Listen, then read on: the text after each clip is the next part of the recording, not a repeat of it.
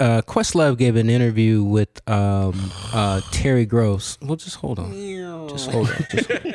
Wait, wait, wait, wait. That's that's not fair. Someone like Questlove could do it right. Challenge Questlove to tell a Prince story where D'Angelo don't come up in the conversation. Sort of like this show without Prince coming up in the conversation. Right, exactly.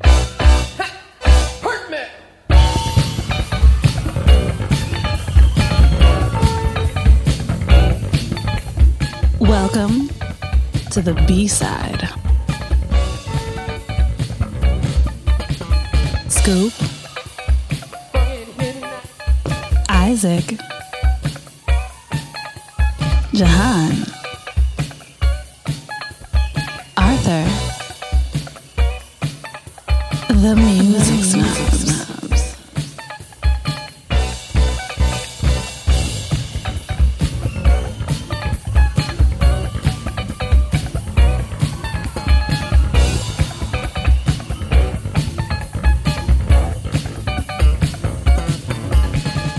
This is the Music Snobs Podcast. My name is Arthur, your lead voice, and I am joined, as always, by my co hosts, Scoop, Isaac, and Jehan.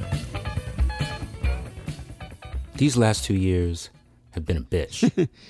way to start off. Way, way to bring it back in. We've had a lot of loss in the music world, and really it started with Natalie Cole at the end of 2015. Yeah.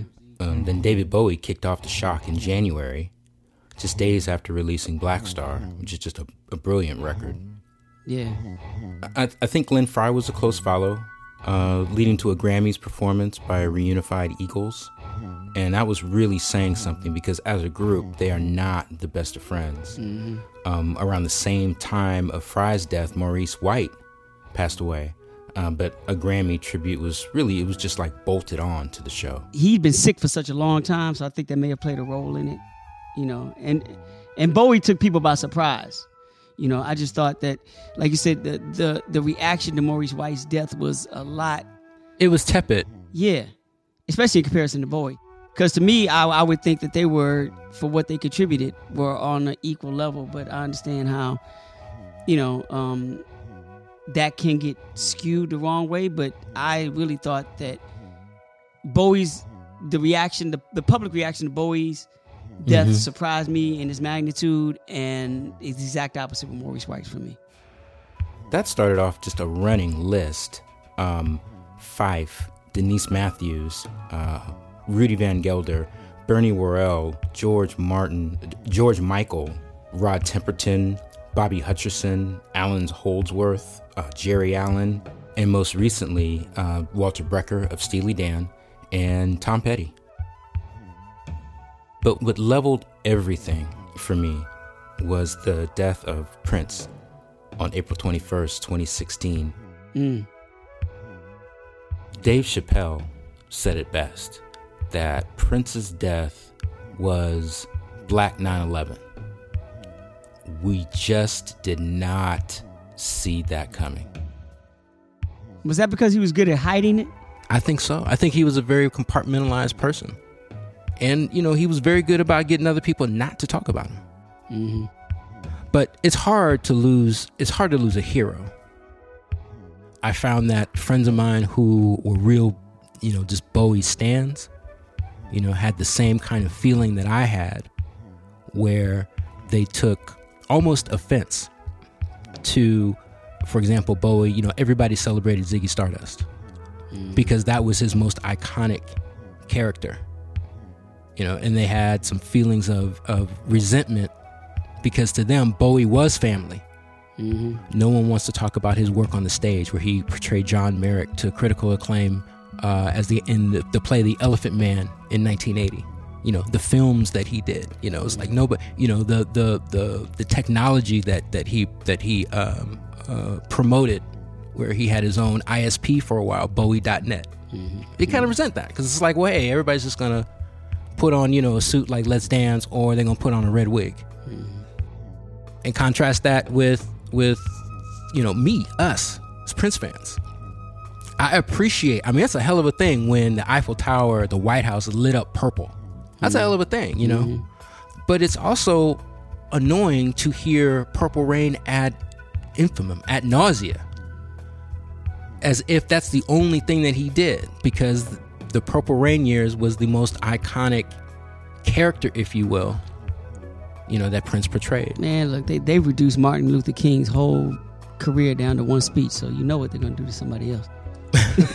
You- you- no, not just one speech, one line. One line. speech. Thank you, you're out there. Thank, thank you, One- Isaac. One line. one sentiment, Right. you know, behind one speech. But you know what? After hearing you say that, that was a beautiful intro, by the way, bro. But after hearing you say that, it made me think about all the other people, not just uh, musicians, but even sports and act, everything.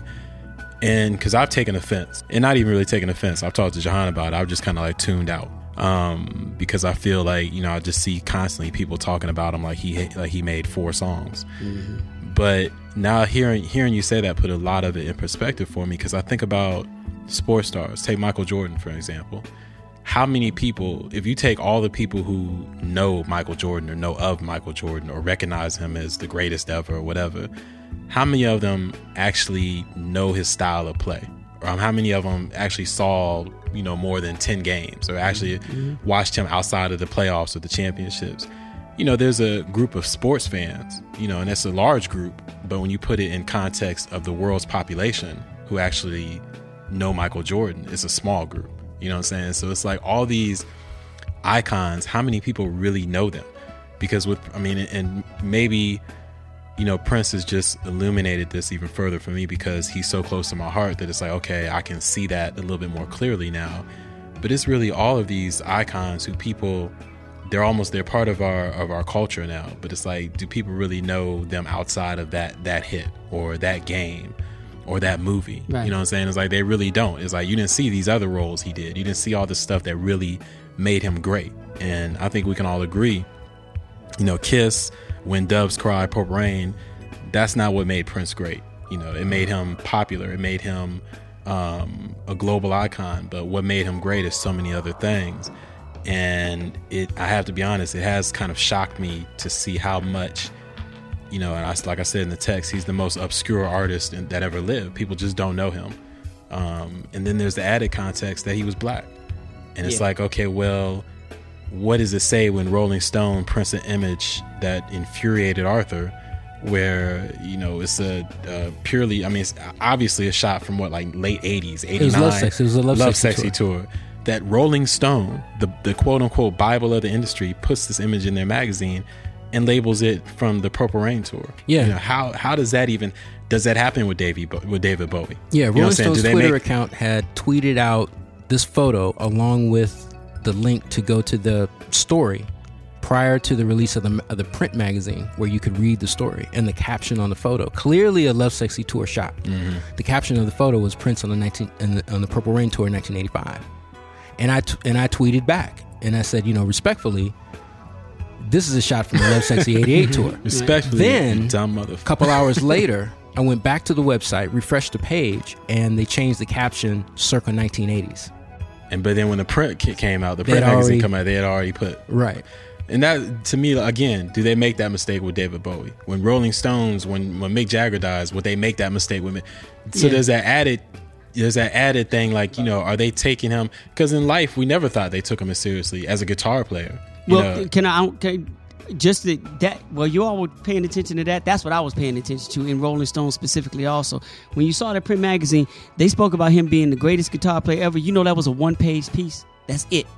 One page. oh, wait a mm-hmm. minute. You're talking about in the actual piece in the or actual, later on? in the actual magazine, the actual Rolling Stone magazine, the tribute piece magazine they did for Prince, they limited his guitar playing and his greatness to one page. Like you said, this is supposed to be the Bible of music. You know, you're gonna talk about all this other stuff, do however many pages the magazine was, and you get to what's essential to who this man is, is his greatness. And the one thing he did to challenge your heroes, mm-hmm, mm-hmm. he challenged your Eric Claptons, he challenged your, you know, whoever else, Angus Youngs, he challenged all of your heroes. Jimi Hendrix, even though he was a brother too, but he's the one that challenged this instrument that you all acclaimed to your own and built this whole magazine around rock and roll. So when it comes down to speak about his greatness, at the core is one page. Mm-hmm. So, so to me, that it goes into what you're saying, but it's deeper than just you know imagery on the cover. So as a result, we want to call this segment "In the Company of Tourists." Those, even as the height of Rolling Stone, who only really wanted to visit Prince when he was "quote unquote" the hottest of his career, but didn't want to stay there. And then now that he's gone, you know, they want to change their avatars purple and everything. And I don't mean to dis. Well, actually, I do. I do want to affront. Because the Michael You know, you- Jackson hey. stands are all up in their feelings. You know, you like, know, hey, our man died too. Okay, it ain't my fault they didn't light up the White House purple for him. you know, you done fucked up when you made Arthur mad. I know, I know, I know. you know, Can't put a big ass glove on the you know on, on the top of the Empire State Building. You can't do that. Right. on the statue. of Right, liberty. the Statue of Liberty. Right, thank you. right, right. that actually would have been dope. Right. Yeah, it would have. That kind of. But no, I. I, I think what we're and I'm I'm on Jehan to chime in. Uh, I, I think we're what we're speaking about is very important because it's about the treatment of who we look at as our heroes and people who have meant something to us. But it's our naiveness to expect them to treat them the way we feel they should be treated. Especially here in America. I globally may be a little bit different, but especially here in America, we should know better. We shouldn't expect them to treat Prince. Yeah, that's where I'm at with it. Right. Ultimately, if it's not written by or done by somebody that I respect from a writing perspective or or a knowledge and awareness mm-hmm. perspective, I, I just I just don't even read it. And but in addition to that, I think we have to adjust our expectations a little bit here. This is mainstream music magazines and Rolling Stone we mentioned. That's probably the most mainstream music magazine out there. Right. like do they ever really cover what we want in the manner that we want it? So i guess i'm just not quite that surprised. Mm. I think what winds me up more is the extremity of coverage. So you don't really have anything that's precise detailed suitably celebratory but also appropriately realistic you either have something saying purple rain all day every day or you have stuff saying yeah the 90s are the best decade of prince which you know even prince fans even even the sort of non-mainstream stuff some of it is just so out there that you know it's hard to take seriously even when they're trying to do him justice.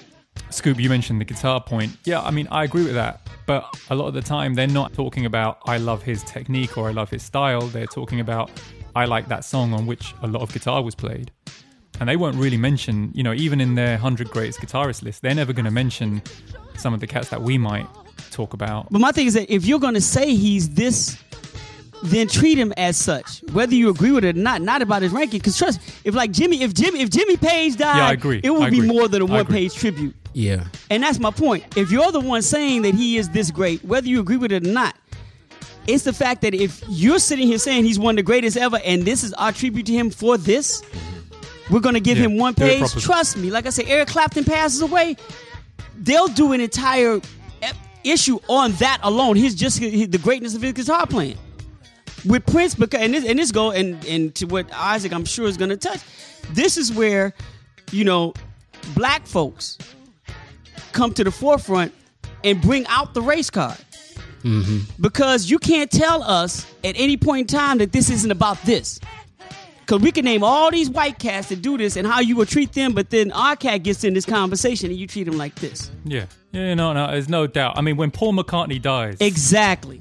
I mean, there, eh, there's no que- I 100% agree with you. There's Yeah. not e- no question. The. Beatles years, the solo years, the Wings years, the And solo it'll be wing- all about you his guitar player. And he wasn't even the greatest guitar player in the Beatles. George Harrison wasn't. George Harrison would get more play as far as, you know, his greatness on the guitar than Paul McCartney will and more than Prince. You know, and mm-hmm. let, let's get this right. This is not just about print media. This is all across the board. Because all the television tributes were basically on the same line. The whack ass people they had up there speaking about Prince was horrible. Yeah, television was worse, as could be expected. the people they sought out to get to speak on his behalf. That really knew, like, like, like you said, nothing about who he was as an artist. They were just everything on the periphery. Did Yeah. it feel? Did the Rolling Stone piece and, and uh, this because this is what I felt about him. The uh, the mentions that he got his guitar playing has got throughout his career from white institutions. Did it feel begrudging to you? Like I they didn't read it. begrudgingly. I'm saying just the fact that the way they presented it. Did I- it feel like they begrudgingly said, "Okay, yeah, he's he's a good guitar player." You know, I kind, you know what? Here's the. I saw it and I wasn't going to get it because I'm on the same page with a bunch of you all. There's no. I don't. I can't think of a one publication right now who would get Prince right. That is worth the investment Right. from Yeah, our investment in him. That's going to get it right. then with not that we take away from something, from reading it or investing in it, but we do feel like, all right, they got it. I, I can't think of one publication I saw, especially a mass media publication. I saw that I was going to invest in like that, but I just happened to see the Rolling Stone, and you know, it's like ah, you know, I flip through it, and you flip through it, and you, and I got excited. Said, oh, they mention this. Okay, they actually say, all right, as a you know, virtuoso guitar. Oh, cool. You know, all right, maybe I. And dude, I looked and let me. Of course, you look at the spread, right? Turn next page was on to something else. I'm like, you got to be shitting me. so to answer your question, my feeling was you got to be shitting me. And you know, so it wasn't it wasn't like a drop the mic. I just put the shit back. I'm like, I'm done. You know, I just got done. You know, I wanted to just to play devil's advocate for a minute. How and uh, this is this is interesting because how much of this reflects Prince as an artist? Because just taking away from the racial issue for just a second, his as eclectic as an artist as he was, to do him right, you have to be that as eclectic as a magazine. You know what I'm saying, or as a media entity. Mm-hmm. The New York Times should be able to do it because they should have enough people on their staff to hit every single area Yes, of this dude's exactly, career. exactly. But no, you know, you have to come at it. It has to be your all star team. You know what I'm saying? Because this cat didn't stay Mojo in any one it. compar- compartment. Mojo could do it. I haven't read enough of their stuff to know. Yeah. You know, sometimes it doesn't take just one magazine. The most interesting collective of Prince covers I've ever seen was in 2004, where he was on the cover of Modern Drummer, uh, keyboard, bass player. Yeah, I remember. And, but but on each one, he was standing alongside with that member of his band. Yeah, they played so Ah, yeah, yeah, yeah, yeah. Rhonda yeah, Smith with bass player, John Blackwell with, with um, on, on Modern Drummer. The subtext is like, hey, he's in all of these lanes, Yeah, and he's cover worthy yeah. in all of these lanes. Could 1994, 95 Vibe staff do this right? you have to look at the publication as a whole. I think at the time that the people they had there and who was running it, they, if given the opportunity, I think they would probably have a chance to do it right because that's what the magazine, that's what the magazine's foundation was built on. It was built on the core of black music, and at the end of the day, Prince was a black music artist. You know, A black and funk. a- I was- you took the words right out of my mouth. He was a black funk artist, and they understood to a certain degree funk Yeah. and the people that were there grew up in understanding funk. Yeah. You know, now there was a lot of people that worked at Vibe at the time that were still, you know, um, minor artists of color that came up learning and having rock and roll in their DNA. That's the nicest way I can put it. But they had enough people there that had grown up with funk, R&B, mm-hmm. soul, you know, that under in their core, in their DNA, to understand what Prince was really about as an artist and what he deserved to get.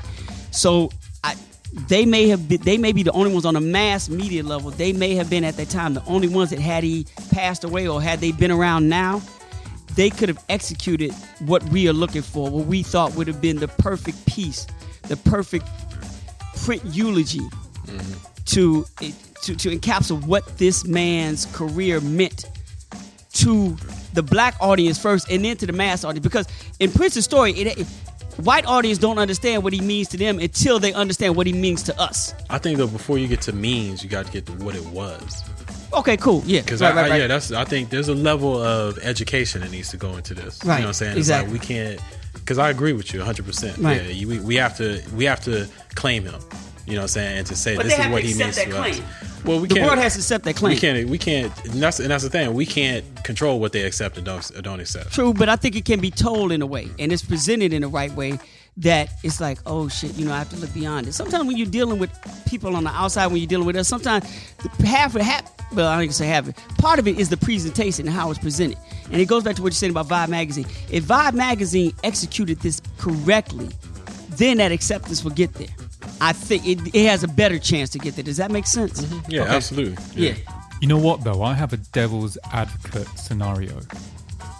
It's very possible that he would have preferred the coverage that he's been getting. Right. You know, we, we can't forget, we're talking about a guy who effectively disowned huge sections, decades of his career Right. on the basis that he was no longer comfortable with the musicianship. He often, he had said that he would cringe sometimes when he would listen to old records and old material. We know that he hated the content, the lyrical content on a lot of the records that, you know, that we love and a lot of the stuff that we feel isn't being focused on right now. You know, this is a guy who wanted to reinvent himself away from a lot of the 80s. And he seemed to always think that the most recent work he'd done was the most important. So I wonder that this kind of rich, detailed, accurate retrospective that we're all hoping for, I wonder if that's actually what he would have wanted.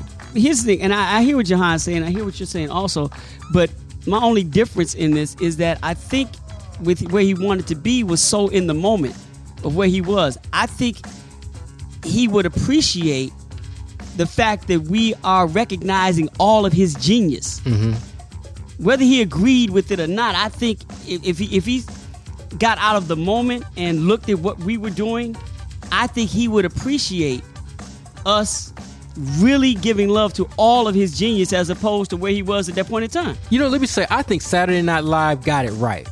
I think Saturday Night Live got it right, where it was like, this man's been our show, been you know, been a live performer on the show four times. We'll get some exclusive footage from that party, you know, and we'll put a. I hated the the skits. Yeah, but, that's what I was about to say. That's what I think. But they just went that off the, show Yeah. was the series of live performances that he gave Yeah. was that was right. That was the right. That was the right thing to do, right? And I say I agree with that, but then you Bruv, I love the guy like a stepfather, but he torpedoed our print shows. Look at how his people used to relentlessly police the internet and any mention of him. The further he got away from what made him great in our eyes, the less comfortable he got Yeah. with it. I, I agree. I, I don't. I think Prince once wanted the unattainable. I think. I think if he was honest, he would have. He would have had a hard time explaining to you what he wanted. You know what I'm saying? If he was being honest. Now, when you get him in an interview and you know he wants to present a certain thing, he's gonna say, "Well, this is what I want." Blah blah blah. I really think he he didn't know what he wanted. He, as far as uh, you know, us. If he you had to say, "Well, Prince, when you're gone, how do you want us to talk about you?" If he was being honest, he wouldn't be able to explain it to you. He wanted the unattainable. He wanted you to talk about the past without talking about the past. He wants you to talk about him in a future sense, but he's not here. He wants to talk about the present, but don't talk about the present. He's, you know, and to be honest, I think that's the source of his his artistry. So many people talk about art as if it's the answer. Art is the question. Mm-hmm. And Prince understood that, you know, emphatically. And I think if you listen to his music and you listen to his lyrics, which is probably where he was the most honest, even though, you know, he wasn't like Marvin where he was just raw with it, but he was still, um, especially I would say probably in the uh, mid to late 80s, he was very honest lyrically. Um, he was he was he was asking questions, you know, and it's like he didn't know what he, he he couldn't really clearly articulate i think the way that he would want us to to speak about him um i think if prince if prince could have it his way every time you open your mouth nothing was when you're talking about him nothing but sound would come out. That's what he wanted. You know what i'm saying? That's that's all he wanted. It wasn't you know talk about this or talk about that. He he couldn't articulate that man. I think he wanted to but he he didn't know how. I wonder if it would have been different had he not passed away, but he'd retired. So, like, there's no more albums, no more tours, like, he just stopped completely. I wonder what then he would want us to focus on. And maybe, you know, that would be closer to what Scoop's suggesting. But I, I think to your point though, Jehan, I think that w- every year or every couple of years, it was kind of like a rebirth. Like, okay, now I figured this out, so I'm gonna do this tour, and this is presenting, you know, how my music should be presented and Right. what I'm on right now. And to be honest, that's you know that's the constant evolution of a great artist. You know what I'm saying? Of a great musician who it's always something different. You know what I'm mm-hmm. saying? But with him, it was like I always just got this sense that, dude, you really don't have it figured out. You know what I'm saying? You think you got it figured out now. You want to tell us this is the way it's supposed to be. A couple years from now, you're gonna be given uh, something that's slightly different, and that's and it's supposed to be this way. So I, I feel like to answer the original question, I just don't think he was fully understanding of his own career. because he you was know what I'm always saying? He was trying to figure it out. you said art is the question, so to me, he's always in search of that. He's Is that- always he's constantly searching. Every artist is that good or bad? It's, it's Was that the good- definition of a true artist? It's good for the it's good for the art. It's not good if you're the artist. you know what I'm saying? But it's good. It's good for the art. You know. It's good. It's good for it's good for artistic expression. You know what I'm saying? If Mm-hmm. you're trying to get something out and you're true to that question, you're like, okay, I really don't have this shit figured out. Let me just put the question on paper. Let me put the question in the music. It's if it's a great feeling, but I think that for you know to live your life like that, man, that's a hard way to live because he's always he's always searching, and I think for Prince, he wanted, especially in his later years, he wanted. And this guy is ridiculous to talk about later years. For somebody who was 57, But in his later years, he wanted to present himself as, like uh, John said, a stepfather or an uncle, or take these younger artists under his wing and show them, hey, this is the way you do it. I think business wise, he may have had that a better influence on them as far as you know when he started the whole own your masters thing back in the day. Mm-hmm. But artistically, he, had he lived, he may have hit another period, and this is I think what Jehan and I were hoping for, where he would have went purely in search of the in search and, and, and put that question back in the music instead of che- Yeah. you know preaching to us. Put the question back in the music, and boom, you know, what I'm saying something beautiful would happen. Can I ask? I want to. I want to bring David Bowie back into this situation real quick, and I want to throw this to Arthur. If Prince had known the same way David Bowie had known that he was passing away, do you think he would have done what Bowie had done and put out the last final project? I think so. Ooh, that's an excellent question. I do. I think that he would have. What do you all think that would have sounded like? Mm, that's an excellent question. Because it goes to the question about how he wants us to look at him. If he knew this was it, this is the last piece of music he's going to give the earth, give the world, what would that sound like? Would it sound like in the moment, or will it, you know, what would, what do you all think? You all are much closer to Prince than I am, so I'm asking you all, what do you all think that would sound like if he did do that? Can I answer that? Yes, of course. Yeah, I don't think anything would have changed. I think it would have sounded very much like the album that immediately preceded it. This is a guy who, for better or for worse, he really seemed to believe in what he was doing at any given time. And I remember when Chris Rock interviewed him for MTV, I think, and Chris asked him to create the perfect band of past Prince band members. And he told Prince, Look, I'll make it easy for you. You can't choose anyone that you're currently working with. And Prince is like, yeah, okay, my current band. And Chris is like, okay, let's try this again. you can't choose anybody in your current band. Prince is still like, nah, my current band. Yeah, yeah. He just seemed to wholeheartedly believe in everything he was doing when he was doing it. You know, Patrice Rushen, great artist, tweeted out the day after he died if Prince taught us anything, is to not give two F's about what anybody else thinks and be yourself. And and she's right. He really came across as having no regrets and believing 100% in everything that he was doing. So I think that if he knew the end was coming, I don't think that he would have what we would perceive to be a creative epiphany. I don't think that he would say, "Right, it's yeah. time to get yeah, he wouldn't. really yeah. real, really ambitious, to really, you know, go out with a bang and create the most sprawling, innovative work. I think that he thought that his work was was that right up until the end. And if anything, I think he would say, "You guys don't get it. You're stuck in the '80s, and you're the ones who don't understand how great this Yeah, material absolutely. is." I yeah, and to to kind of dovetail with what Jehan just said, I don't advocate, you know, him or or would want him to go back in the past at all. You know what I'm saying? Ever. You know, and go mm-hmm. because he said a long time ago, if you want to hear 1999, go listen to 1999, Right. and I agree Pull with it out that. of the closet. Yeah, I agree with that 100. percent My thing again was that what I would want him to do if he was, you know, know if he was a uh, uh, like Bo, if he knew the end was coming, I would want him to again put that question in the music again. Don't you don't have to do what I want you to do or go back and play with like you. No, no, just put the question. Just be brave, man. Just be brave. Put the question in the music and let it happen. That's all I wanted. He was too, um, to, he was too didactic in his, his last couple years of his, or last decade or whatever. It was just too much, you know, trying to. It was like he was trying to control the music instead of letting the music control him. You know what I'm saying? It was just, it was completely adverse to what he had been before, and that that threw me off. You know, to the point where when he would drop a new release, I really wouldn't even check, you know, check it out until, you know, one of you guys would put it in the Dropbox or something. But to, I, I agree with Jehan. I don't think he probably would say we don't know what was going on, but for me, you know, and again, I think I talked to Jehan about this the night it happened. I thought I knew this day would that day would happen, but I thought we would all be much older. You know what I'm saying? I thought I would be Oh, man, yeah. I thought I would be his age, you know what I'm saying, when it happened. So I remember thinking, you know, what it would look what it would look like or what I would want it to look like. And I would want it to be like in uh, Amadeus when he's laying, you know, he's laying on his deathbed, creating a masterpiece. You know what I'm saying? In uh, in the movie Amadeus, um, great flick by the way. That's what I thought. That's how I kind of envisioned Prince going out. Just mhm. me like, you know, F it. I'm gonna just like Dilla. Like exactly, Dilla in the hospital creating donuts. exactly, mm-hmm. exactly. Just putting it out there, you know. So would that have happened? I don't know. To answer your question, Scoop, I don't know. That's what I would want to happen though.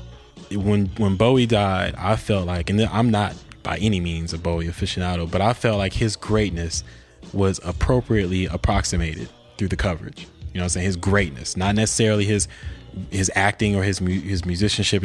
I'm not as a you know as a arc his greatness. Preach. And then when I saw Prince, and I and this is what made me. This is why I kind of wanted to be old as hell when Prince died, so I wouldn't be so upset It's funny about you it. say old as hell. You wanted to be his age, which is I want to be older than. I, you I'm said sorry, old age. I'm like, damn, Isaac killing me all this five years away from where I'm at. I'm like, damn, you want to be? I'm like, damn. I want to be even older. I'm sorry. Let me, let me I want to be his age. Let I'm me like, damn, rewrite that. I'm five years away from that shit. I'm I wanted to be even older than that, but Isaac just this I'm saying though. But what upset me is that I knew, and and I think that this, my fault, dog, my fault. This apprehension, I think we all had when we thought about. We never talked about it. but I'm saying in the back of our minds when the day happened, would Prince's greatness be approximated? And it wasn't. You know, every time I saw him referred to as pop icon, oh Jesus! It just like it was like they just hit me in my chest. When I saw the night or the night after when it happened, and Anderson Cooper is interviewing Jimmy Jam, which was the only interview I watched because it was Jimmy Jam, and I turned it off. You know, I think only a few minutes into the interview when uh, Anderson asked him, uh, "Is it is it really true?" and he's laughing while he said this. Is it really true that Prince fired you from the time? And he's laughing. You know, like that was some hilarious incident that happened that had no bearing on anything else afterwards. So that's to, to boil this down to the essence. I feel like that's what has you know shocked me, not shocked me, but messed me up over the last month. Was that Prince's greatness has not been approximated by the media. And I get what Jehan is saying is okay, we can't expect them, blah blah blah. But you know what? Fuck that. This is Rolling Stone. These this is magazines who hold themselves up as radio. knowing about music. You know what I'm saying? Mm. And so Yeah. you take Yeah, this yeah, yeah. man out of music, and we are we, we it's like it's like taking the Moors out of history. no. You take it. You, you We get you set remove back. You know what I'm saying? Somebody put it good. He had his own genre of music. So He when you take him out, he's genre, own. yeah. own- So when you take him out, you're losing an entire genre. Right, And, you and you don't come superficial with an entire genre. And that's why I don't think Prince's final project would have been as deliberate as Blackstar. Mm-hmm. Prince was very aware that he didn't get the unified respect that he deserved and that he was usually relegated to pop icon status. I would have wanted Prince to do a, a concept album, you know, if he knew that he was going to die soon. I mean, in many ways, public facing, Prince lived his life as a concept, as a as a as a character that constantly evolved, and, it, and in that way, there are clear trace elements and even some parallels between Prince's career and Bowie's career. I mean, Bowie is, is like a method actor where he would create characters and he would live those characters. But Bowie, when he was finished with the character, he would take off the costume, hang it in the closet, and he would never revisit that character again. Yeah. I mean, Prince was very different. It's like the clothes that he would wear on stage, those would be the clothes that he would wear every day. Now, conversely, Blackstar is a parallel to classic Prince in that here the character is Bowie himself, revealing personal truths. And this is what Prince would excel at. You know, he would tell his own story in very abstract terms, and sometimes direct terms, mm-hmm. but he would still be in character. You know, but I agree with Jehan that Prince, if Prince knew, you know, and I mean, I believe that it would be in the same vein of his last few albums that he was releasing. I mean, you know, who knows? I mean, he may have been more direct than he's ever been in his lyrics, if he if if he knew. And you know, I just miss them. I just miss them like, you know, like family, like just true family. yeah, I'm, I'm devastated and one of the greatest artists of all time to me.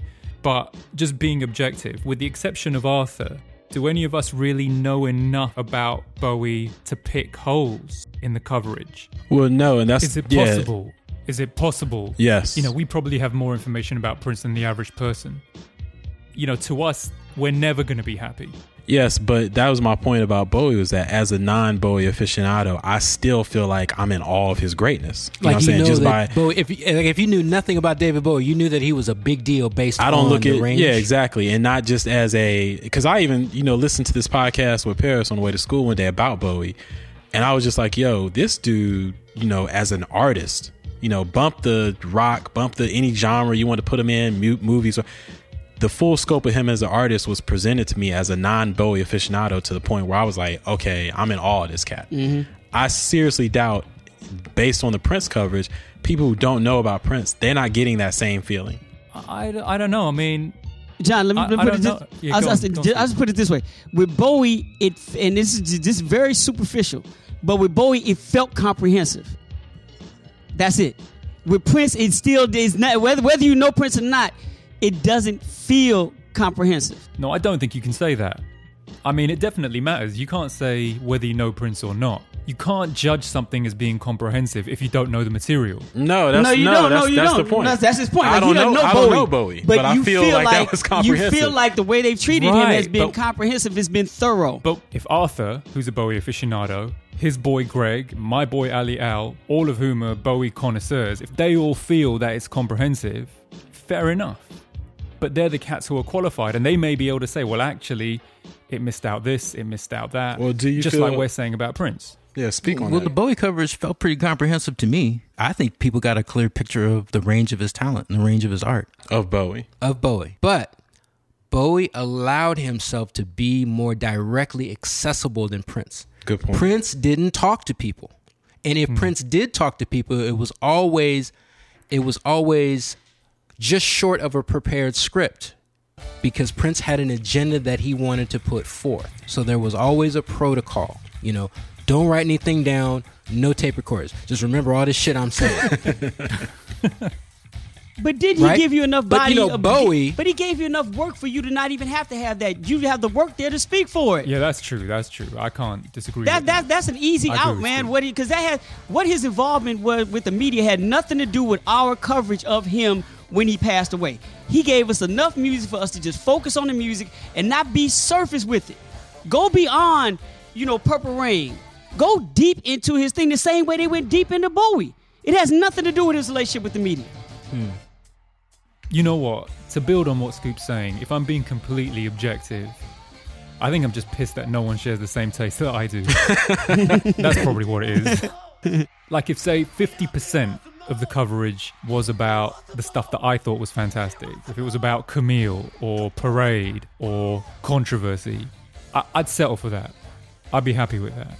But even there, I would be looking for something to teach me something I didn't know, whether it was an anecdote or a recording technique or just a nice little story about, you know, a private story. Because without those kind of previously uncovered details, is it really anything more than a rehash of how we might have celebrated him personally over the years? Yeah, well, well, for the magazines, uh, I mean, there's no, there's nothing that I can really read in a magazine article that's going to give me any kind of insight other than what I already and that's know. that's but, sad. but think about it. That changed the dynamic. It's not about necessarily learning anything different. It's like, oh, if somebody did a, a feature, an hour long feature on Prince, if they started, if they started that piece, any piece with Lovesexy, it's not about you learning. You be like, thank you. Hey, You're- you're right. So it's not, Right, it's right, not right, about you. You be like, thank you. They it, it right in your mind. You're like, okay, they get it. I'm going to pay attention. I don't give a damn whether I'm learning anything. I'm with them right there because now they just didn't do the superficial. They Yeah, just didn't yeah, do. They just didn't honest- start on the surface. They now they'll get to it. That's fine. Yeah. But if you start with Lovesexy, if you start the conversation like, look, Prince did an album, Camille. Like, oh shit. That's the first thing that comes out their mouth when they're talking about him in their eulogy of him. That's what you want. Yeah, because to be honest, most of us, especially Arthur and John, are not going to learn anything by anybody right But that's you know not what I'm the saying? point. That's that's what I'm saying. That's that's not what you're looking for. Right. You know, you're, looking, for somebody to get information it. Comprehensive Yeah, you're for coverage. somebody That's to it. get it. Yeah. Get comprehensive with it. You know, what makes it worse is that they could have absolutely smashed it just taking the covers of each magazine. They keep recycling the same old musicology, diamonds and pearls photographs for mm-hmm. all their covers, but there must be so many unused shots from far more iconic photo shoots. Why don't they, you know, why don't they approach Jeff Katz, Richard Avedon, Laura LaPuma, Jean Baptiste Mondino? These guys must all have a stash of fantastic outtakes from these iconic shoots. That's what they should be using. It kind of blows my mind that that doesn't seem to have occurred to them. The other thing that I thought we'd see a lot more of is um, I don't know the I don't know the industry term, the journalism term for it, but but it's an article or or a retrospective built up of anecdotes from various different people, and it's it's kind of structured as if it's a conversation between oral those history. people. Oh, oral history. Oral history, Mm, right? it's oral right. history. I'm I'm really surprised we haven't seen more oral histories. That's the that's where we could learn something. But that But you know what, John? Jay, that- John, that takes a lot of time to do. You can't pull that off in a short period of time. Oral histories usually take a lot of time, especially with uh, like uh, somebody who didn't speak a lot. There's a lot of people you have to get. So that may, I'm saying that to say that may be coming. Fair Uh, enough. you I mean, I, also I think there's some love hate here. I think if you look at his relationship with um, these media outlets, there was a lot of love hate. You know, Oh, they, yeah. they they begrudgingly loved him. You know, they begrudgingly respected him. You know what I'm saying? But he Prince was invading on a territory that no other black artist. Michael Jackson did not invade on these certain territories. No. He did not invade in their rock territory the way Prince did. You know, he did not try to reclaim it. You know what I'm saying? In the 80s, the way uh, the way that Prince did. And I think that played into, and that's why, John, we talked about it, or you, you mentioned it, the one performance I know you really didn't like on the George Harrison tribute. Oh yeah, Amazing. But, Didn't like it. and I, I get Jehan, Jehan made the point that there's no one else up on the stage, you know, of any real relevance. So it really didn't, it, it wasn't as impactful. And I, I, Like, there's other there's other incredible guitarists, but on that stage, no one of his level. Right, right, right. Yeah, and there's there was no one on his level on that stage or anywhere near his Right, level, and. I, I get that. But the reason that that performance was was really important to me, it it was a middle finger. You know what I'm saying? It was a middle finger to everyone who was in that audience. It wasn't about who was on the stage. Or It was everybody a- who was watching it, right? Exactly. Everyone who was watching it, giving praise to Joy. It was a middle finger. Yeah, I agree with It you. About how was- you all treated me all these It years. was I'm a just, it was a black it was a light skinned black middle finger. that's exactly what it was. That's why I love it. to Yeah, to I that, can and that's it. and that's why when I was watching it, and I think I called Arthur, and we I was just like, "Yo, this is just this is incredible amazing because yeah. you could see knowing that dude like we knew him, you saw it all over his face. You know what he was doing. Um, You know what? I, I'll give you this. I'll give you this.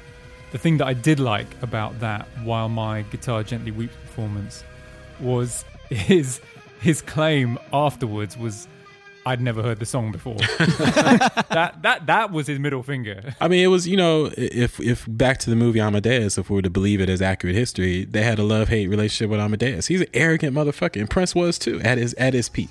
Justifiably. Exactly, justifiable, mm-hmm. absolutely. But that's why I said in his later years, because it was like you know, for them, Prince came to Earth in 1984, did Purple Rain, left Earth again, came back in the late 80s, did Kiss, left again, came back and did Beau- Most Beautiful Girl, left again, then came back Exactly, with Musicology. exactly. You know what I'm saying? That's how they that's how they perceive him. So back by the time he came to the musicology years, he was uh, like Ali when he lit the uh, the torch Oh, yeah. at the Olympics. Dude. All was forgiven. He was different. Only Prince wasn't suffering from some disease. Because he was but safe for he them was now. Safe. He was safe. You know, he was nice. He was you know what I'm saying? on stamp. He wasn't dating their women like he used to. Like he was dating their women. You know what I'm saying? He was, Yeah, yeah, yeah, he- yeah. Yeah, he was with his own women now. You know what I'm saying? It was like they loved they loved him now. You know what I'm saying? You know, I honestly believe had he lived to be in his 70s or 80s, the tribute for him would have been greater than it was now. You know what I'm saying? Not enough time has passed for them to let go of what they what they're holding on to. Uh, but Here, you know, let you know what though? Does let me ask you guys this though.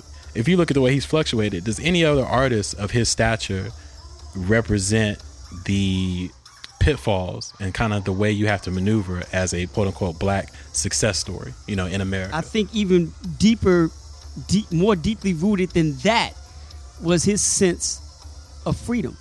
That's what he operated from. He operated from being free.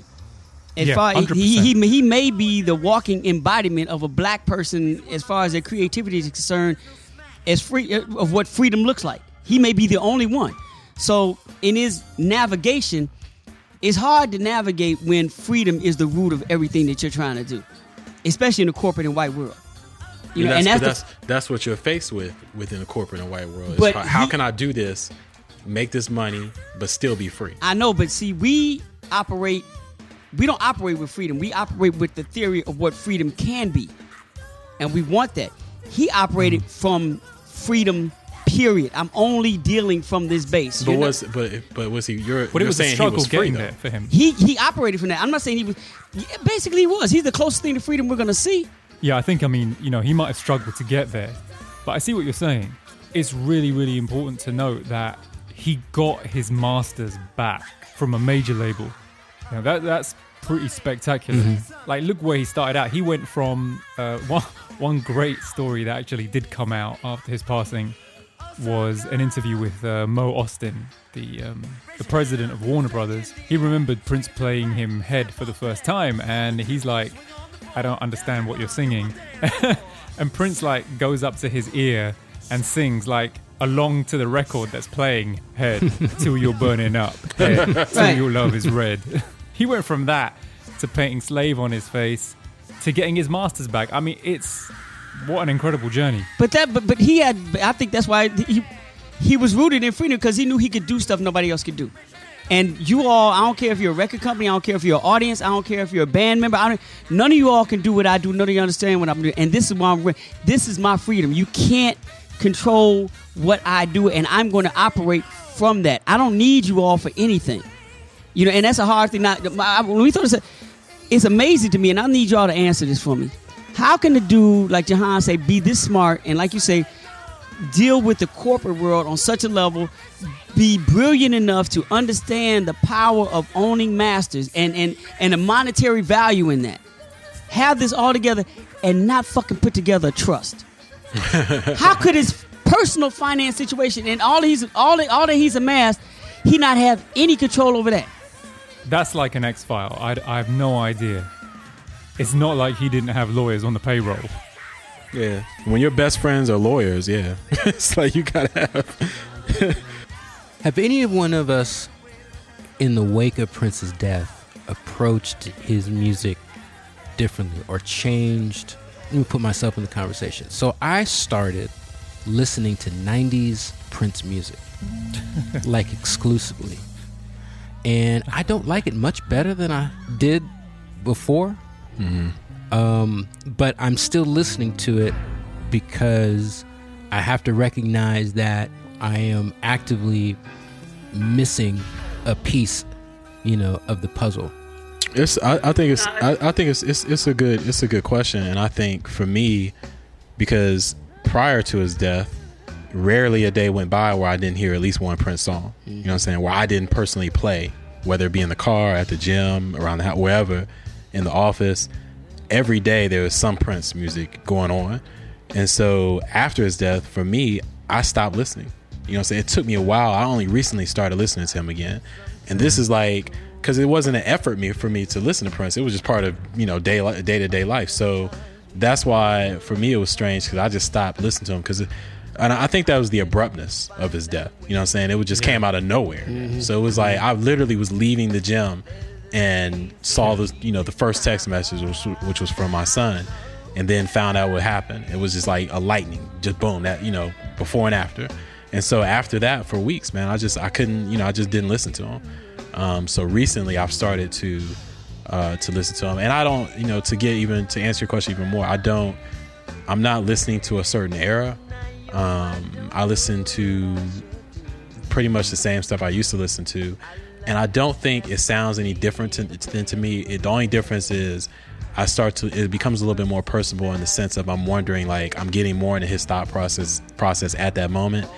And again, just like none of us know when we're going to go, I'm thinking, damn, when, what if he knew he only had X amount of time left? You know what I'm saying? Or what, you know, those type of questions come to me now.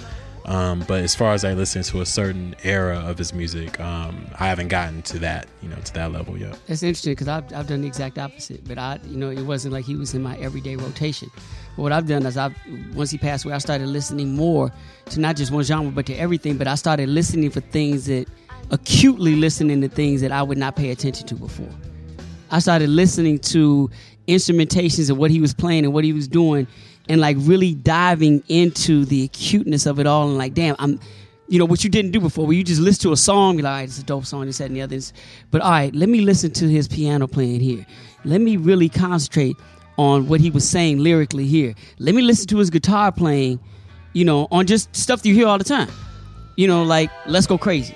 Or Pur- Purple Rain is a classic example of a song that, you know, you hear it all the time, know everything about it, but listening to it after his death, I started acutely, almost like I was a damn equalizer of myself, tuning everything out around that song and listening to his guitar playing. I listened to Bambi differently. You know what I'm saying? I started listening to certain things. I will say though, before uh, John, this definitely uh, was the most personal, you know, quote unquote celebrity. Because I don't even. It's funny. I don't even look at him as a celebrity.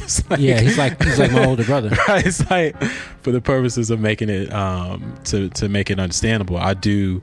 This is definitely the most you know personal celebrity that to the point where I went through the phases of grief where I, I was like for a while I was just annoyed with him. Like, why are you? You know, what I'm saying this is the most ridiculous thing.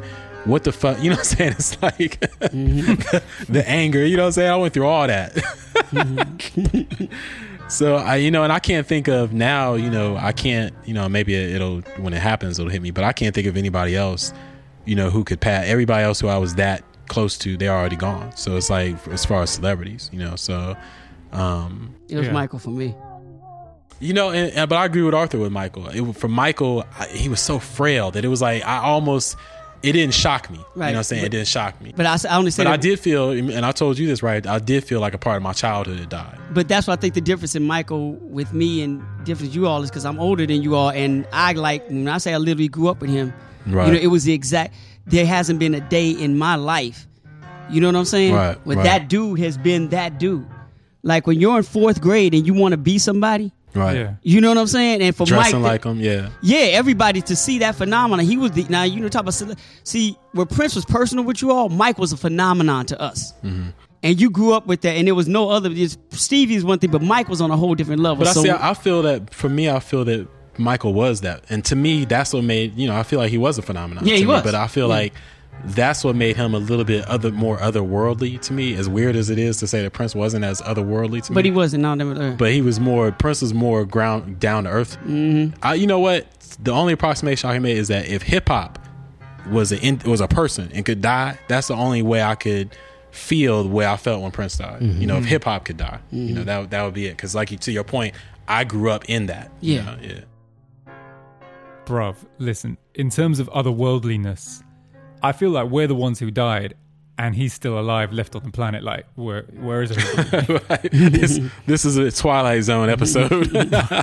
right, like he went out for a smoothie and he came back and we all died at exactly the same time. right?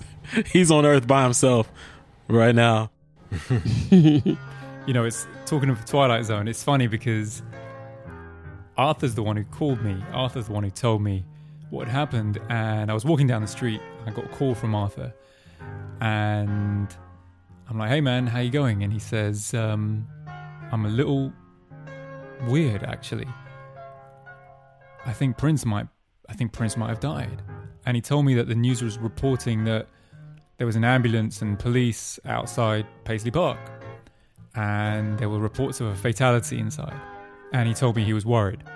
And I told him, bro, don't worry about it. It's more likely that Prince has killed someone inside Paisley Park, and we're going to see him now led out in handcuffs covered in blood. you know, he might be charged with first degree murder, but I'm sure he's all right. oh God. He'll be in jail for the rest of his life, but he's fine. That was more realistic to me mm. than him passing away at the age he did. I think when we look at these figures who are larger than life and they play such an important part in our lives, we have a tendency to not look at them as human or even real. It's almost as if they become a character in a movie to us, where they're kind of just like frozen in time. And we don't really consider them aging or their health going downhill.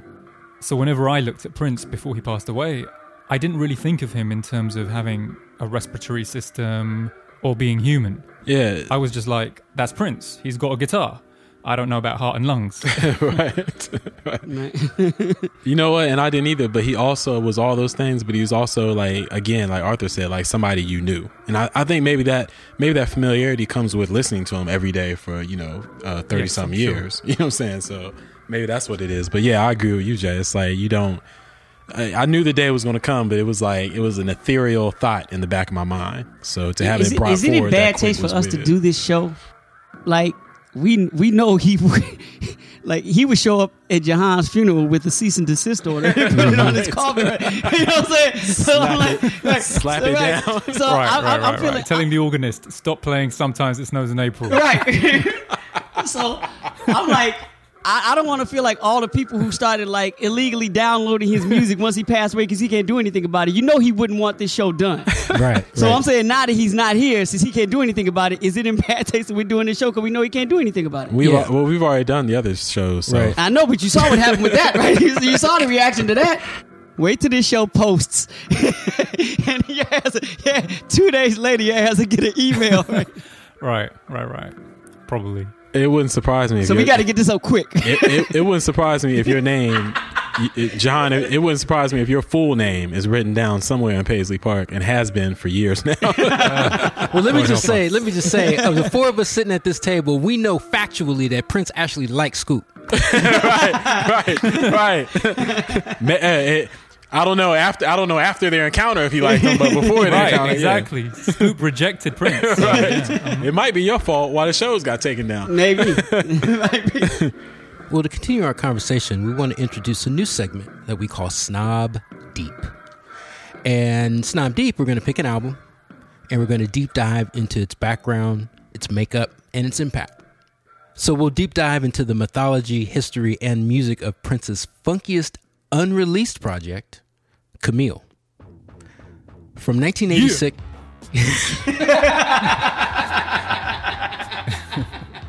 We covered some of this in our second episode that we did on Prince, uh, episode number eight, when we talked about the trilogy of Sign of the Times, The Black Album, and Lovesexy. But before we got to Sign of the Times, there were actually three albums that were produced and unreleased before Sign of the Times even came out in March of 1987. And the second of the three is an album called Camille, which was completed in November of 1986 and slated for a January 87 release by Warner Brothers. Prince nixed that project and decided to expand Camille into a three album set called The Crystal Ball that was then trimmed down to Sign of the Times from 1987. So the album was made up of eight songs, um, split in half, four on side A, four on side B.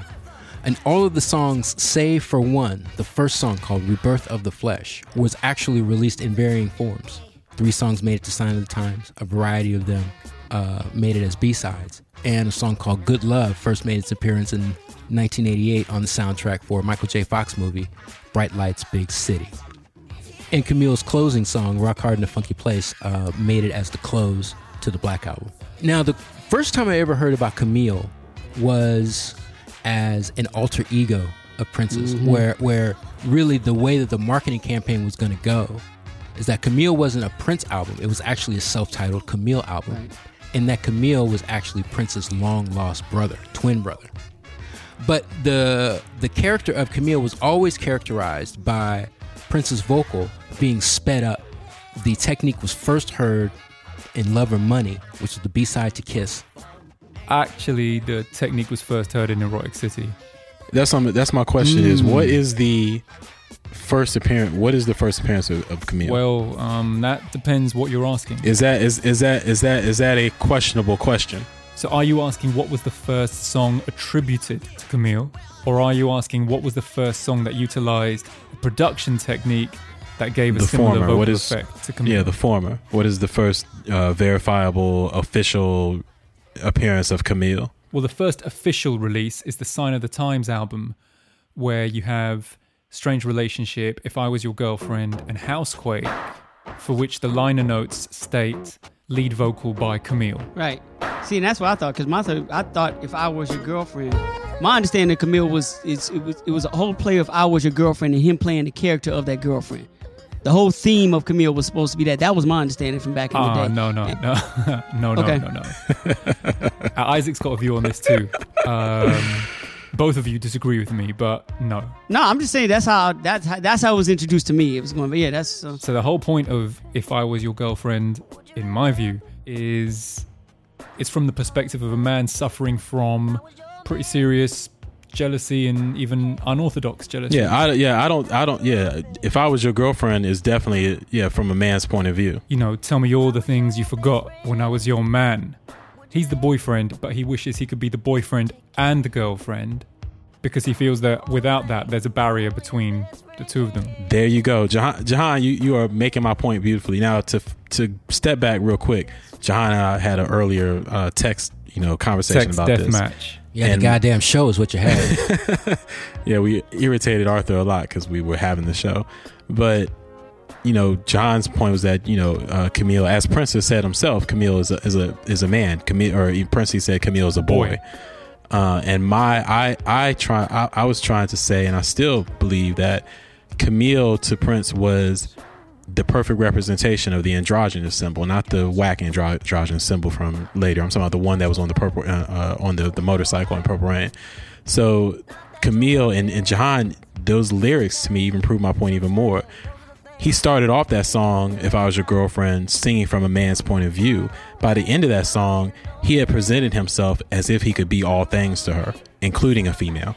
So to me, Camille was started off, yeah, there was some, you know, there was some uh, lyrics in these songs and that song where you can say, oh, yeah, he's definitely a dude.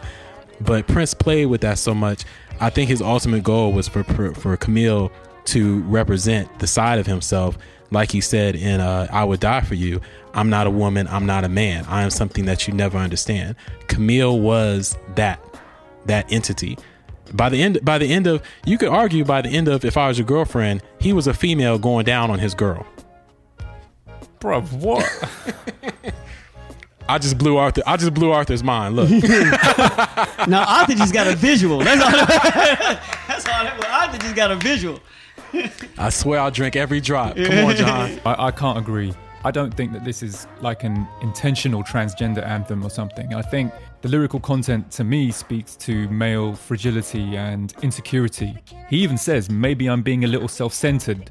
The whole vibe of it is frustration. Frustration. I Born of that insecurity. Right. Like he's begging, pleading, and cajoling her to basically acquiesce and give up the rest of her life. And that conflict between adoration and possession is what it's about to me rather than some kind of transformation that he's going through. That's and that's and that's kind of where you get this undercurrent of stalker vibe in the song. No, no, no. See, that's that's where I that's where I diverge from you.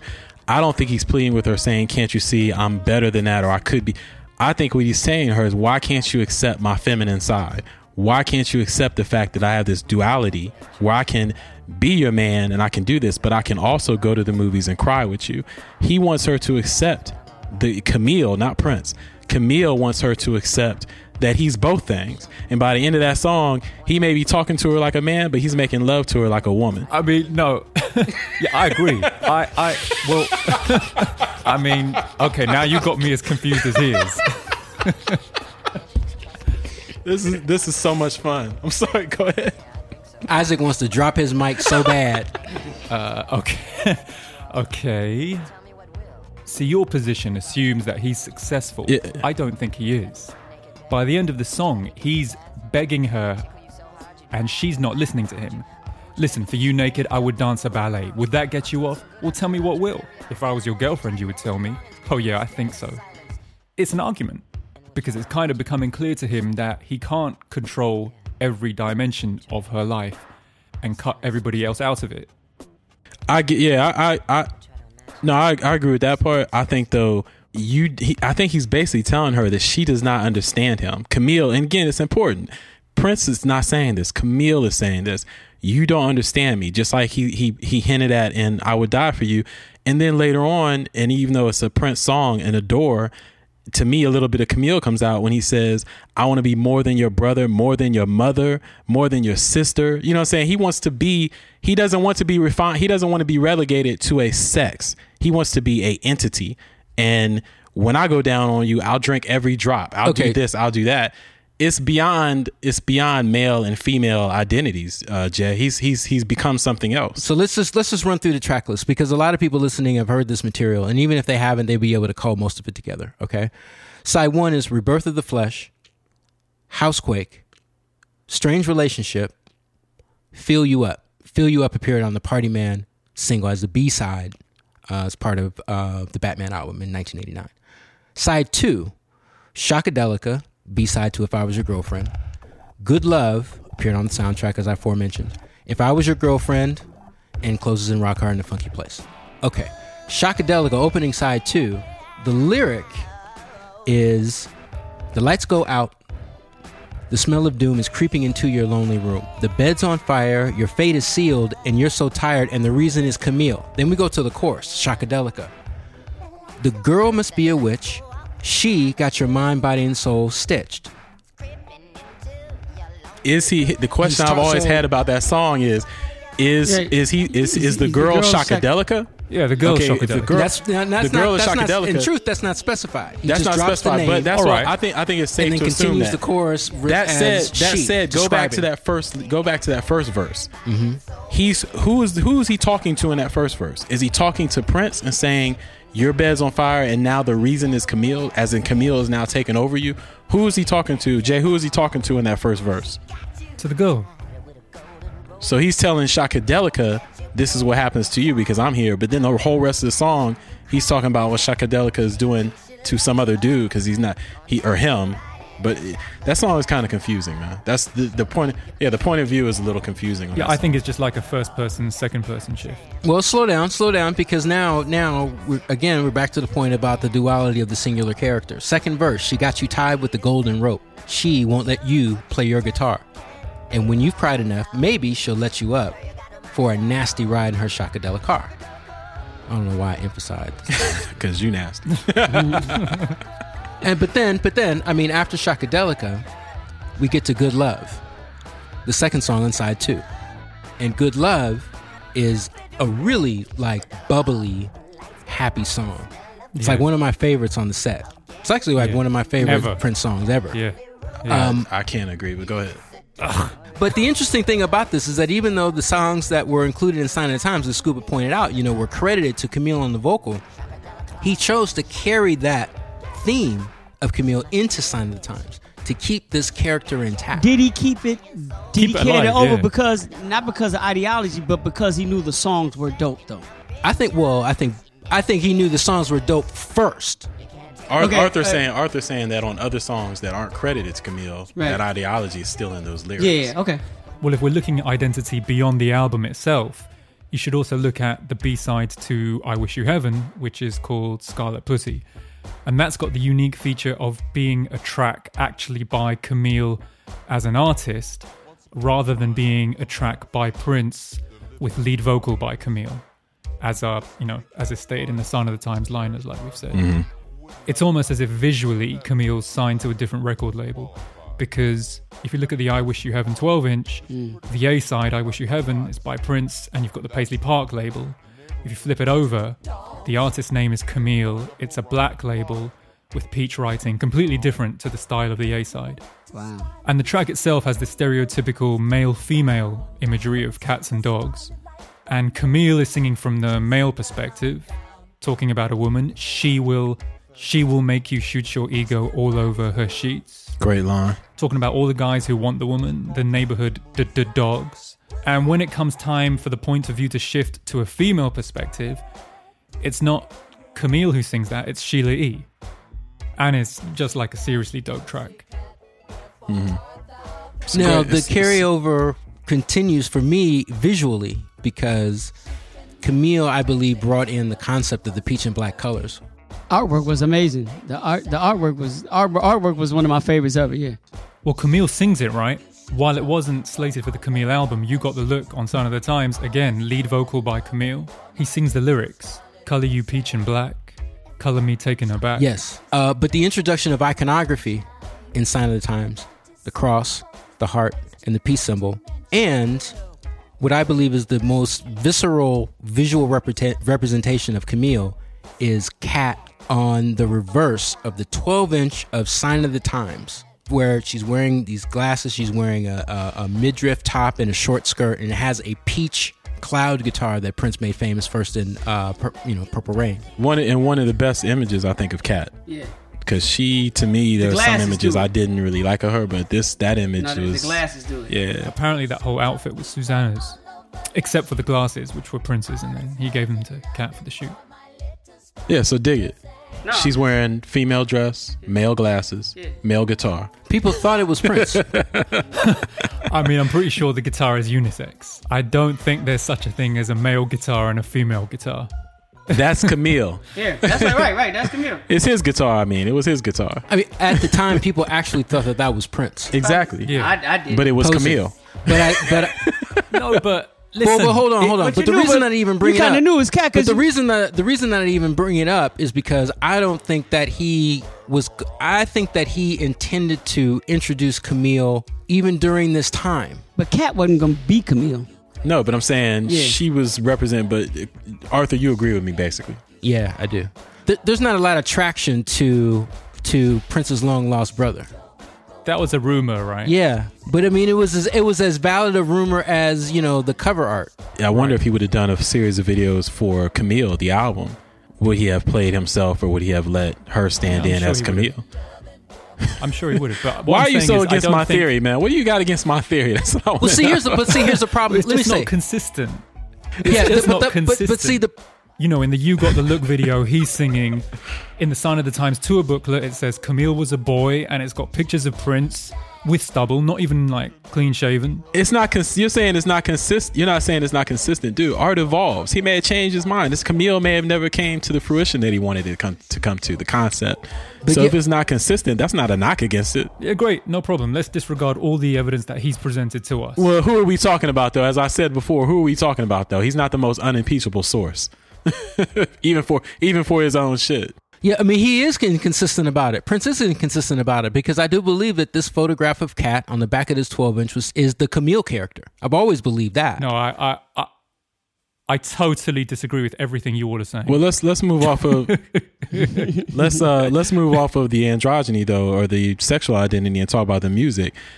What is the the? I've always questioned or wanted to hear other people's opinions about the sequencing of Camille. You know, as far as because it's it's hard. You know, once you've heard "Sign of the Times," once you've heard, you know, if I was your girlfriend, come after you got the look, um, and before strange relationship, um, and those other songs place where they're at. It's hard when I listen to Camille, and I listened to it recently uh, today for the first time in a very long time, to get my mind out of the sequencing of Other Sign albums, of the Times. right, you know what I'm saying? So and to kind of judge the sequencing because I feel like Camille almost sounds to me like an album where it's like I mean obviously it's great but it sounds like where this brilliant genius kind of got hold of the studio and did some wild shit and then Prince came along later and like fit it into a better you know packaging with sign of the times you know what I'm saying? It's mm-hmm. like so I wanted to hear you guys opinion about the sequencing of Camille how these songs flow together. Well, personally, I, I I love the fact that the second thing you hear off of it is Housequake. You know, because it takes you to a a, a real funky place that you know I wouldn't ex- I wouldn't have expected. so when you hear the word the name Camille you don't think of funk Right, exactly. You know, no, seriously, you look at this and, and the whole presentation of this project, you know, Housequake is like boom, like, oh, okay, cool. And for that to be the second piece of the album, it just set a different stage for me. Like Arthur said, it's one of the funkiest albums that he did, you know, and you're dealing with, you know, how funky the black album was supposed to be like a little bit around the same time. right. But like these two attempts to get b- back his quote unquote black right, audience. Right. And that he Exactly. you know, some of the other sequencing, you know, I I get if I was your girlfriend being dropped down so low, you know, in the sequencing of it all, but it's second to last song on the album.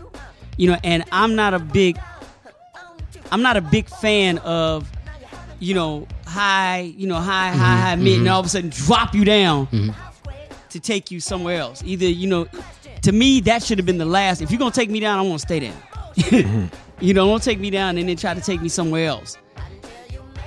That was the only sequence problem I had. how, how many versions of Shockadelica are there out there Two.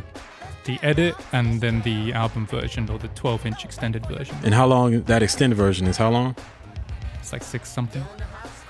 Because I, I mean, Shockadelica, man. I mean, that's that's what I said. Good love is good, but Shockadelica to me is like, I mean, it's so far above and beyond. You know what I'm saying? What what good love is, or what rock hard is to me. I, I just feel like that's the way you end an album. You know what I'm saying? I would love a 20 minute version of Shockadelica. Okay, album. I see that, but if you come in uh, at, at, at the time that we're talking about, it's not like we're thinking now. This is the flip side, right? What? Doesn't Shockadelica start off the flip side, right?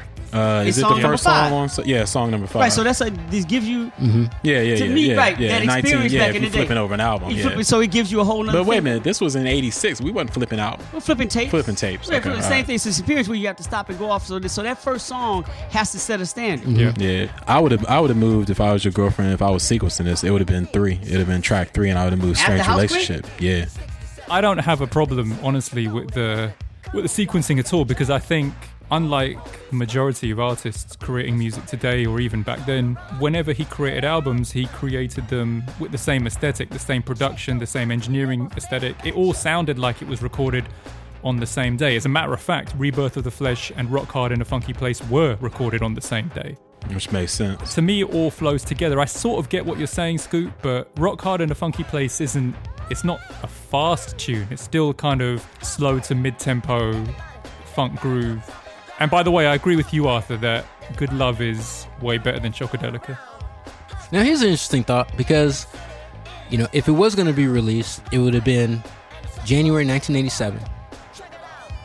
And it's supposed to be for his reclamation of black audiences.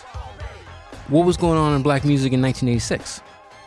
Control was still happening, Yeah. strong. We had uh, Cameo's Word Up that was still getting a lot of radio airplay, strong Huge. and um, those two are probably the biggest plays for you know for Yeah, a punk but at the audience. same Zach time- Rogers, "I Want to Be Your Man" was a big song that Huge. year, and to release an album in, in January, you know you're getting all the backdraft from all of that all of that music that's out on the airways. Am I right? You're also getting the backlash of what's going on in hip hop. So you're dealing with, Ah. I think, Run DMC's Raising Hell and Beastie Boys. yes, you are. You're dealing Yeah, with so License that- to that- Ill, that's- that's and you're right. dealing with and you're dealing with Raising Hell. Yeah, yeah, yeah, which was huge. And that, because that's a big part of the black audience. hmm You know, at Do you that think time. the album would have done well? Like, what what do you think would have been the single? Knowing that you're coming Shockadel- off of that. Shockadelica or Housequake? I don't know if Housequake would have been. You talking about would have been the first single? Yeah. I don't think Wait, either wait, one of no, those. And things. incidentally- incidentally- incidentally, at the top who's of- making it, who's making that decision though? Who's A&R. releasing the record? Who's making the decision? A and R. A and R. But but but I think Prince had the power to veto stuff though. I mean, he was at That's that what I'm saying. level where Who's he could making that veto. decision? Who's making that decision? Well, Alan Leeds says that he thinks Sign of the Times would have been a lot bigger Mm. had Housequake been a single. Yeah. I think I think A and R would have chosen either Strange Relationship or Feel You Up. And actually, just to make it more interesting, at the beginning of 1987, Jody Watley's "Looking for a New Love" was hot, and that's Right, that's Andre right, Cymone's right, right, producing right, it. Mm-hmm. Yeah. I'd have chosen Good Love. Hype, happy track, makes an impact, funky, funny. I could see it doing well. My knock against Good Love is that it takes the the the vocal, the speeding up of the vocal to a little bit of an extreme. It sounds, and I'm I'm not an engineer, so I don't know, but it sounds like on that song it's sped up even more than it is on the other songs, and at some points it gets annoying, especially when it hits that high note uh, later on in the in the, uh, in the song during one of the bridges. It just it just annoys the hell out of me. I don't mind the, the track itself, uh, the music, the you know, I, I, I, it's not like when it comes on, I'll skip. But that part right there, it's like that. His vocal track on that song is a little bit too gleeful. I think it's just that he's singing in a different range, in a higher Okay, range maybe that's that it. Maybe so that's it's, it. So it's more accentuated. I want to hear Arthur's view. Arthur will probably speak for me on this. Okay, man, good love. So the first time I heard first, the first time that I heard "Good Love" was late Sunday night. It was like a mix on, I think it was like KMEL, right? And they, the DJ mixed Mantronix "Who Is It" into "Good Love." And from the synth, I mean, before the vocal even happened, I knew that it was Prince, but I had no idea what this song was, you know? Just the hmm. sonic landscape that was set by that song, you know, the lead synth lines, I mean, they sounded like steel drums and just the positive energy of that song. Prince sounded, he just sounded happy, you know, and that's a great contrast to a lot of what's on Sign of the Times. All right, you guys, I'm going back in. Let me ask you on this on Camille. Does Housequake start with the? uh I can't remember. Does it start with the record scratch? Well, that test pressing that came out last year indicates that it did include the record scratch, but you know, ultimately we just put this stuff together ourselves, man. We, they're just compilations from albums, bootlegs, etc. So places like Prince Vault compile the studio notes, but ultimately it's all just theory. Because they never actually put it together, and they never did it. So- so we're right, thinking it's right, going to be on there, right? Right, right. Hmm. right, right, right, right, right, See, right. that's what I'm wondering because without that record scratch, yeah. How would they play out in the landscape as an initial project, though? I think Housequake just stands out. If you listen to all the stuff we talked about that was out at the time, you know, and, and you're still dealing with trying to get some public interest. The only thing I think that holds Housequake back in the terms of launching a project A and R is that they probably would not want to release, and I'm speaking purely A and R, they want to have something out there that is the first track that has something to do with love or relationships or some type of a more a broader picture rather than let's jam. So if they're truly married and believe in the concept and they're not trying to get the best of both worlds, then Housequake kind of makes sense as a first release because that says everything about um, about Camille, about the vibe of the album. That's it. It's just a kind of relentless funk jam. If that's the picture and they're trying to sell it convincingly, then yeah. But if they're trying to choose a Camille track that's more like a Prince track, then yeah, they're not going to go with Housequake. Here's my question I wanted to ask Arthur. Um, was it smart for him, knowing what Sign of the Times became, for him not to release Camille?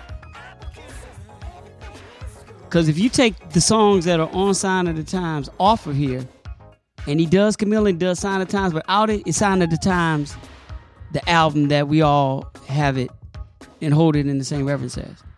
Now that I know that Camille existed, it devalues Sign of the Times for me. Hmm. I hear what you're saying. Well, Sign But of the me- Times Do is you have you have it coming out before Sign of the Times or after? Which songs play first? Camille. Camille plays first, so I mean, this was the follow. Like, like if Camille released, I don't think there'd be a Sign of the Times. Right. There wouldn't be a need for it. what? It just wouldn't be a double, would But it? when you when you say devalue, are you saying because when you heard Sign of the Times, you thought that all these songs happened at the same time? Right. And so now that Right. you know that these all these songs happen, these funk songs are separate from Adore and you know uh, Right. Because see, of the look at it from this. Look at it from this standpoint. Let's say the Black Album was not released in 1994 as part of Prince's package to get out of his Warner Brothers contract. Mm-hmm. Right. Rock Hard in a Funky Place doesn't get released. Period. Like nobody hears it. right. But I'm looking at the three songs that are on here from Sign of the Times. If you take them off Sign of the Times, how strong is Sign of the Times? Oh, it's definitely you could. That's it's definitely weekend. But you say that about those songs. It's all the songs on that album. album. are so integral to that album. You take any of those songs off, and it gets weakened. You see what I'm saying? Because Yeah. every song on there is Yeah. is, is so integral to that album. I mean, Sign of the Times was still released in March 1987. So I think the songs were all done pretty much at the same time. They were all done within the same nine month stretch. Still an incredibly short period of creativity. Well, okay, my criteria is not is not that the songs were were, were recorded at the same time, because you know these aren't all of these songs aren't aren't new. Uh, "Feel You Up" and "Strange Relationship" are three four years old by that time. You see what I'm saying? It's the fact that you've got the this collection of eight songs packaged as an album with a with a with a with a characterization around it you you don't you don't put out sign of the times. You see what I'm saying? You put out something else, but it's not sign of the times. Because these aren't even Prince songs, technically, based on based on what Warner Brothers was uh, how it was supposed to be released. Mm-hmm. You, you get what I'm saying? Yeah, but we're talking about 1986 Prince. He had such a war chest of jams. So, for example, if Sign of the Times can't feature If I Was Your Girlfriend because it came out already on Camille, couldn't he just put Joy and Repetition on Sign of the Times in its place? No, No, I don't think so. I don't think so. Well, here's the bigger picture. You okay, see what I'm saying? to- I to think you need saying- these songs. But to what you're saying, then, then what happens to his career if this, if there is no sign of the times? And you just said there's no need for sign of the times. So now we're looking at this. He drops Camille. It doesn't do sign of the times. Mm, and then goes right into. Yeah. Does he go? Does What he follow the happens? same He goes into the album that he builds around the Ballad of Dorothy Parker. Mm-hmm. So now, here's your what if. That's What an if- interesting what what if. See, here's the what thing. if he had dropped I mean, Camille? I don't know if any of us have ever done this. I haven't. Just I haven't. what But if, now man? I'm, now now I'm actually interested. segments. No, I'm just saying. no, no, no, I'm for, for real, for real, for real. Now I'm saying. actually interested in doing this. I'm actually interested in if I was going to make Sign of the Times a single album, and at that time that was that would be no more than maybe what ten songs Matt. max, right? What songs would I take if this album Camille was already released? So if this album was out in the wild early '87, Mm-hmm. and let's say Sign of the Times got released, you know, uh, Black Album territory, fall of '87. What does that Sign of the Times look like? Okay, so start it off. You start with Sign of the Times. Play in the Sunshine, Play in the Sunshine stays. Ballad of Dorothy Parker. Ballad of Dorothy Parker stays. That's your that's your third track. No, he's not. Are you- are you not sequencing? sequencing. Oh, okay, okay. I thought you were He's just going sequencing. to songs that are on it. It stays. Starfish and Coffee stays. Uh, Forever in My Life stays. Adore. Well, yeah, Adore definitely stays. Um, The The cross. The cross stays. Nah, I take the cross off. I take the cross off. Kick I the take, cross to the curb. You got the look would probably be on there just by fate, even though That's your pop song. Mm hmm What about what about what about uh? Because I'm like I don't I don't I, I can't take Housequake off a sign of the times. That's kind of what I mean. I was, you know what I was about to say. That's the one song that's missing on there. If he does it without that, he needs a housequake on that album. As much as I like Camille the album, a Prince album, and correct me if I'm wrong, but has any has a Prince official released album ever stayed within one genre, Uh, for you and Prince are pretty straight. music genre? No. Never. So it's like I can't. Mm, Rainbow Children.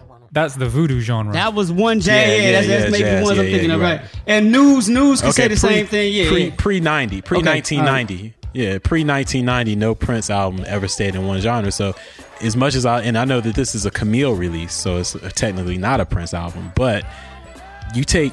I, I feel like Sign of the Times needs Camille. You know what I'm saying? I feel like it needed these. I need it needs Housequake. You know what I'm saying? It needed to show because what we always said about Sign of the Times, it ran the gamut. It showed you everything, he could do, Yep. and it's like nobody else could do that. Nope. You know but what I'm this is why.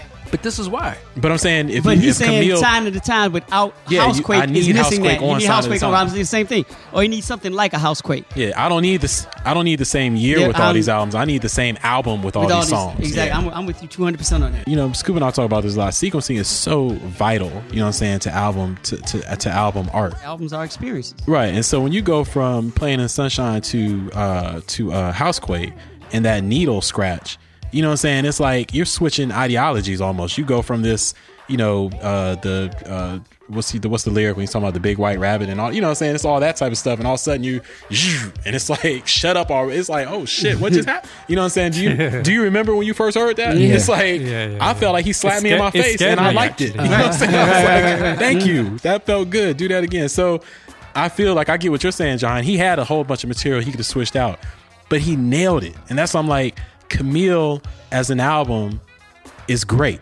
And it's like I, I, you know, I have battled. Damn, I wish he would release this. I wish, you know, blah blah blah. What would have happened? But it sounds like grown up Prince came in the studio and said, "Okay, I've been doing this for you know 12 years. I'm, you know, I did all this. You know, I'm, I'm, I'm at the peak of my powers right now. I know that these eight songs or whatever, you know, and it's not like this is a one day of decision because you saw with how many how he went back and forth with I'm gonna release this and I'm gonna do this. I'm gonna do it. It's gonna be a double album. It's gonna be a quadruple album. It's gonna, you know, he went back and forth. But at the end of the day, the decision that was made and what we got to see, I think was the right one. You know what I'm saying? If I look at Sign of the Times, I just, you know, I really don't think if this album would have came out and then later that year, Sign of the Times would have came out or whatever it would have been called with like the songs you mentioned, Arthur. Beautiful album, but I just don't think it would have been as good of an album.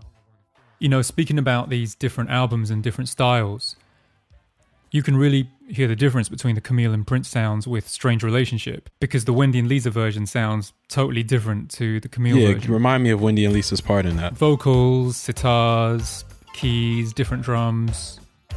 They said they felt that they'd been Ah. erased from the song and it was they felt it was their song as in the three of them and one of them likened it to seeing an ex-lover out for the first time with a with a new partner. hmm I remember that. But didn't he? Didn't he do that? Did he do that to them? Are they on?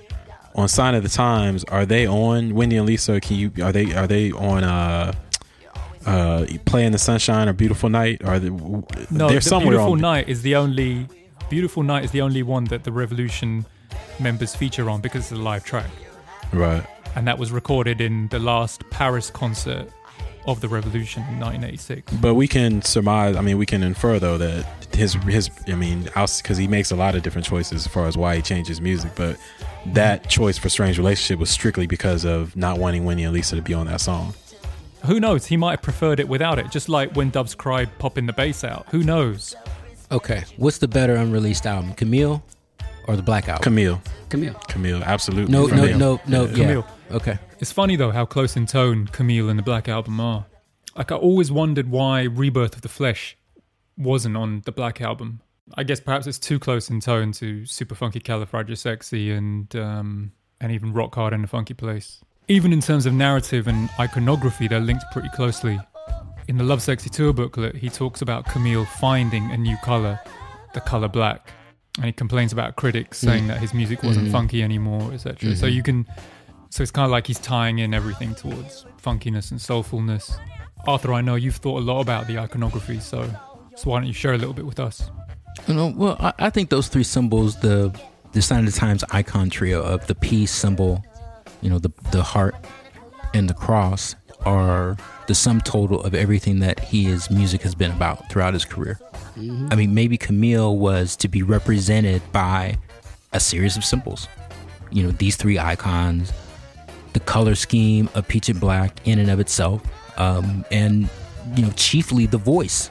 But we know that he's no stranger to iconography.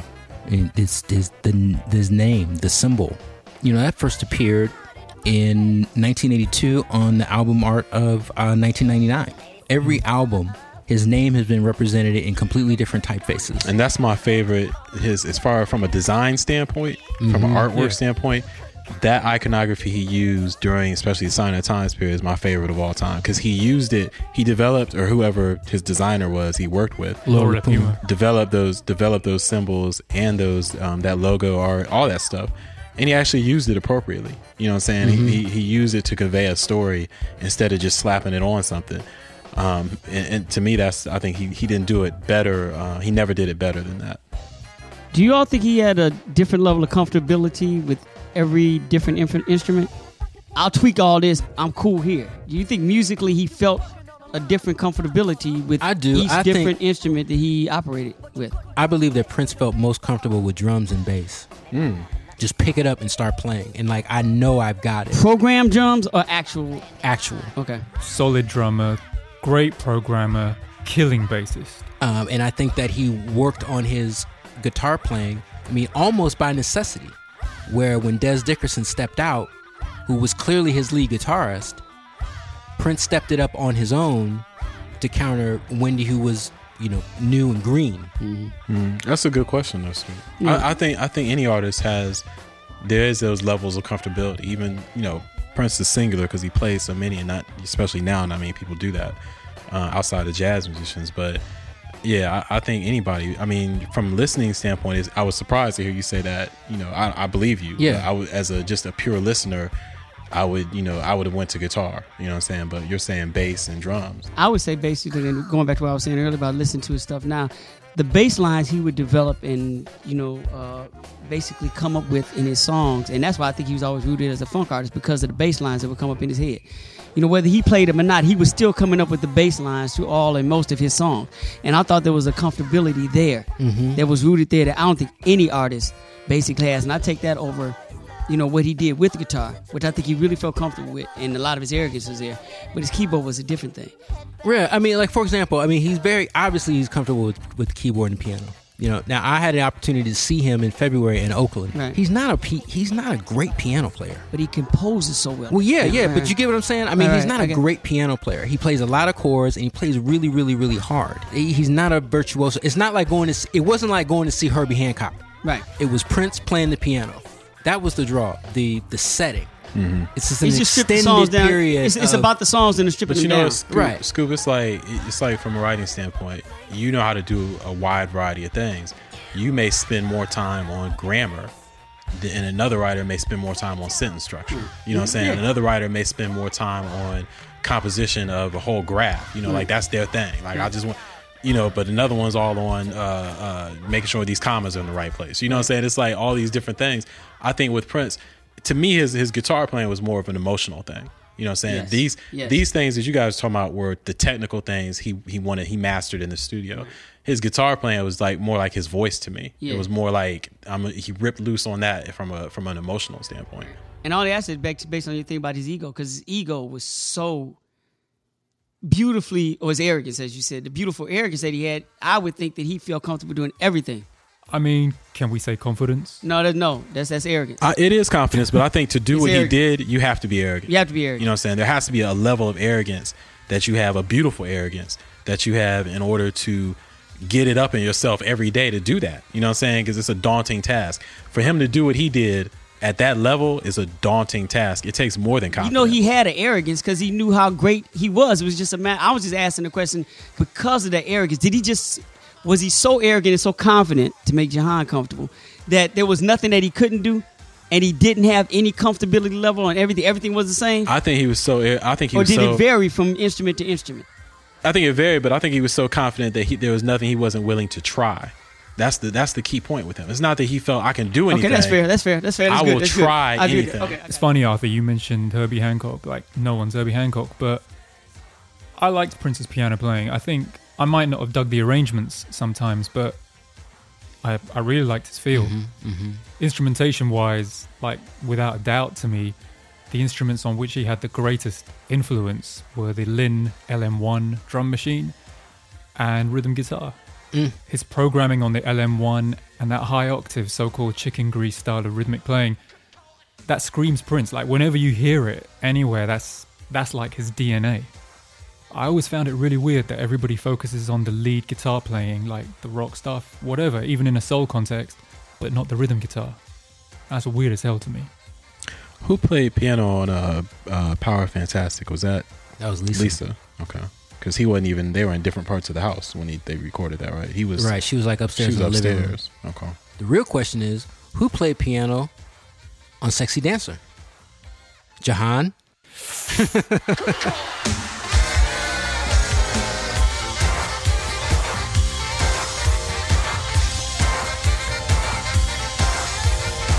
Thank you for joining us on the Music Snobs podcast. Oh shit! What do I say at the end? We, It's been a while. Uh, despite all the rumors that we died, we're back. Thank you for listening. this has been the Music Snobs podcast. We got our, our, fi- our eulogy to Prince. our eulogy to Prince. Check out the website if it's still up and Prince's lawyers haven't taken us down. Yep. Uh, we'll see you next time.